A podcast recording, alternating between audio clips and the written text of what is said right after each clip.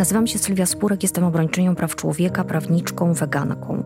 Od lat walczę o prawa kobiet, osób LGBTIQ, z niepełnosprawnościami, osób starszych, tych, których lekceważą politycy i polityczki, system i państwo. Walczę z katastrofą klimatyczną, bo świat płonie. Bronię praw zwierząt, bo nikt nie ma prawa ich wykorzystywać i zabijać. I właśnie o tym jest mój podcast. Prawo spórek. Zapraszam do słuchania.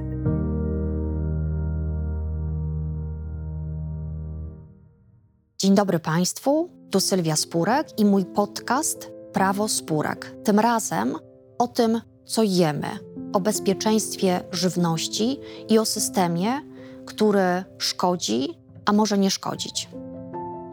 Chyba trudno byłoby nam znaleźć inny, tak intersekcjonalny, tak szeroko oddziałujący obszar polityki publicznej niż polityka żywnościowa, obszar działania człowieka, polityki i gospodarki, który w tak dużym stopniu oddziaływałby na tak wiele płaszczyzn naszego życia, który tak bardzo ingerowałby w nasze fundamentalne prawa i wolności.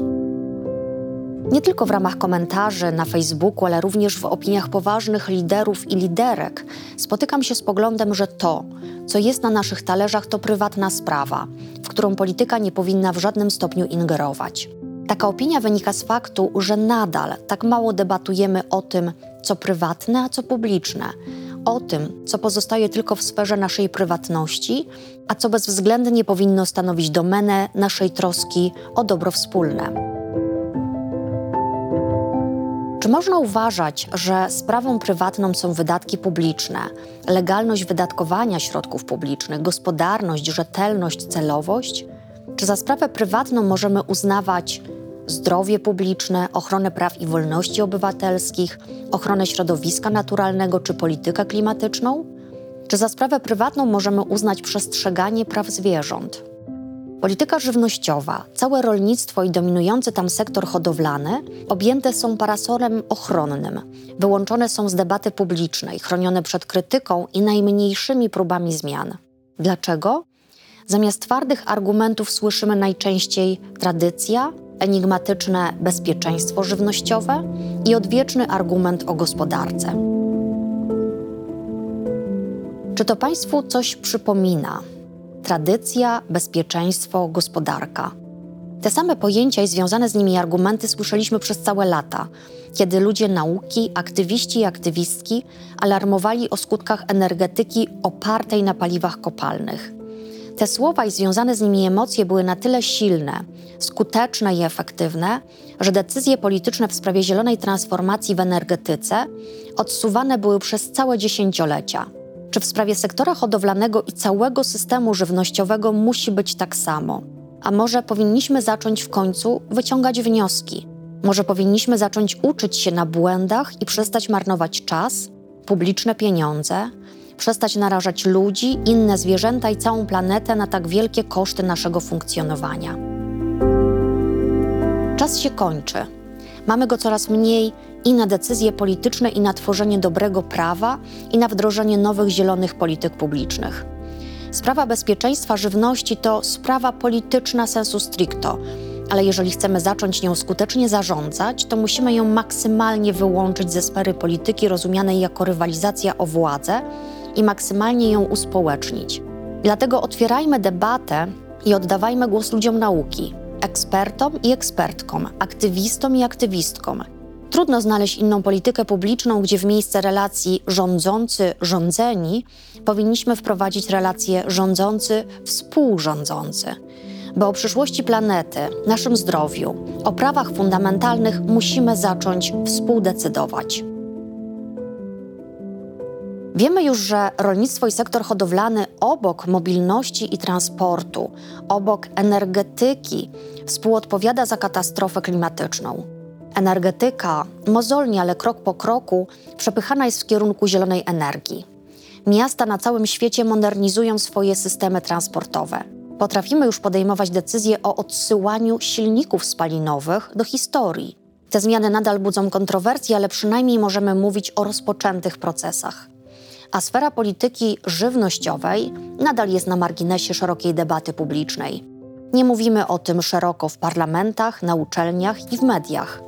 Nadal działa tylko garstka odważnych organizacji pozarządowych, które próbują zmieniać ten dyskurs i wymuszać zmianę.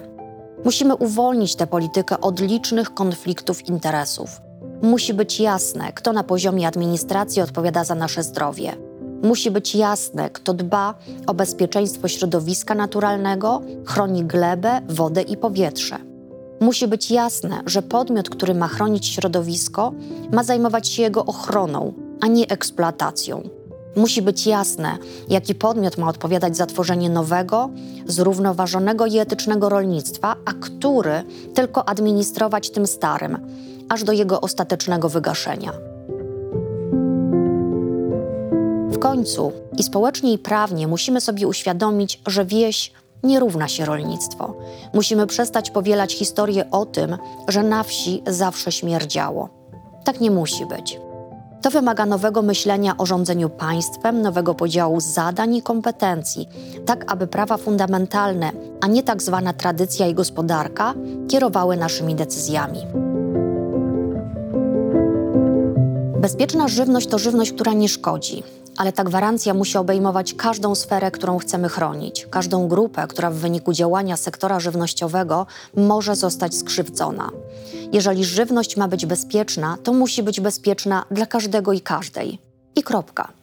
System żywnościowy to system naczyń połączonych. Musimy stawiać na lokalność żywności, a nie na tak zwane spichlerze świata.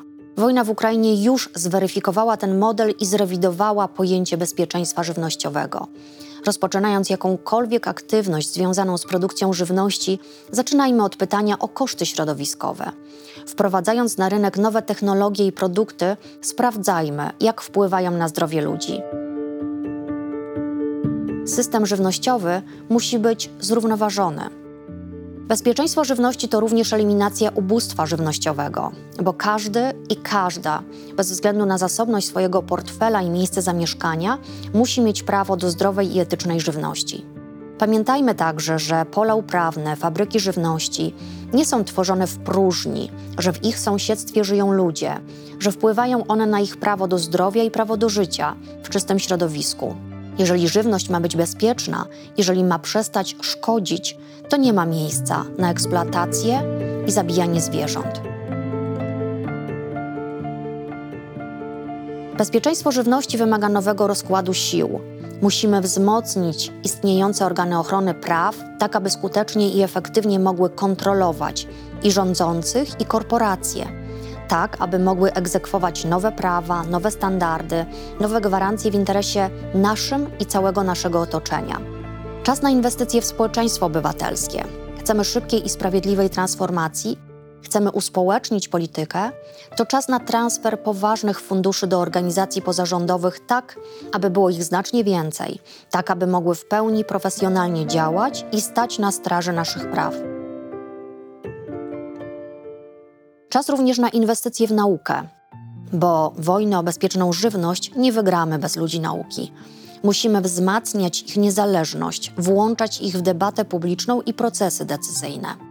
Na koniec edukacja, którą musimy zacząć tworzyć od nowa, z uwzględnieniem najnowszej wiedzy naukowej, z uwzględnieniem praw człowieka, ochrony środowiska naturalnego i praw zwierząt.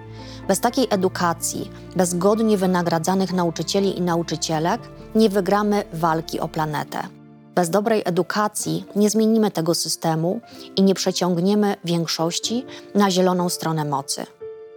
Musimy zmienić właśnie system, bo to nie ludzie, ale system jest winny.